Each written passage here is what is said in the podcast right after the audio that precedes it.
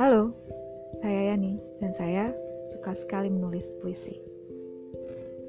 Siapa sih orangnya yang tidak pernah merasakan jatuh cinta, sakit hati, rindu, kesepian, atau sekedar gabut? Dan biasanya saya menuliskannya dalam bentuk puisi. Dan di podcast ini, satu demi satu, saya akan bacakan. Sekedar kesenangan.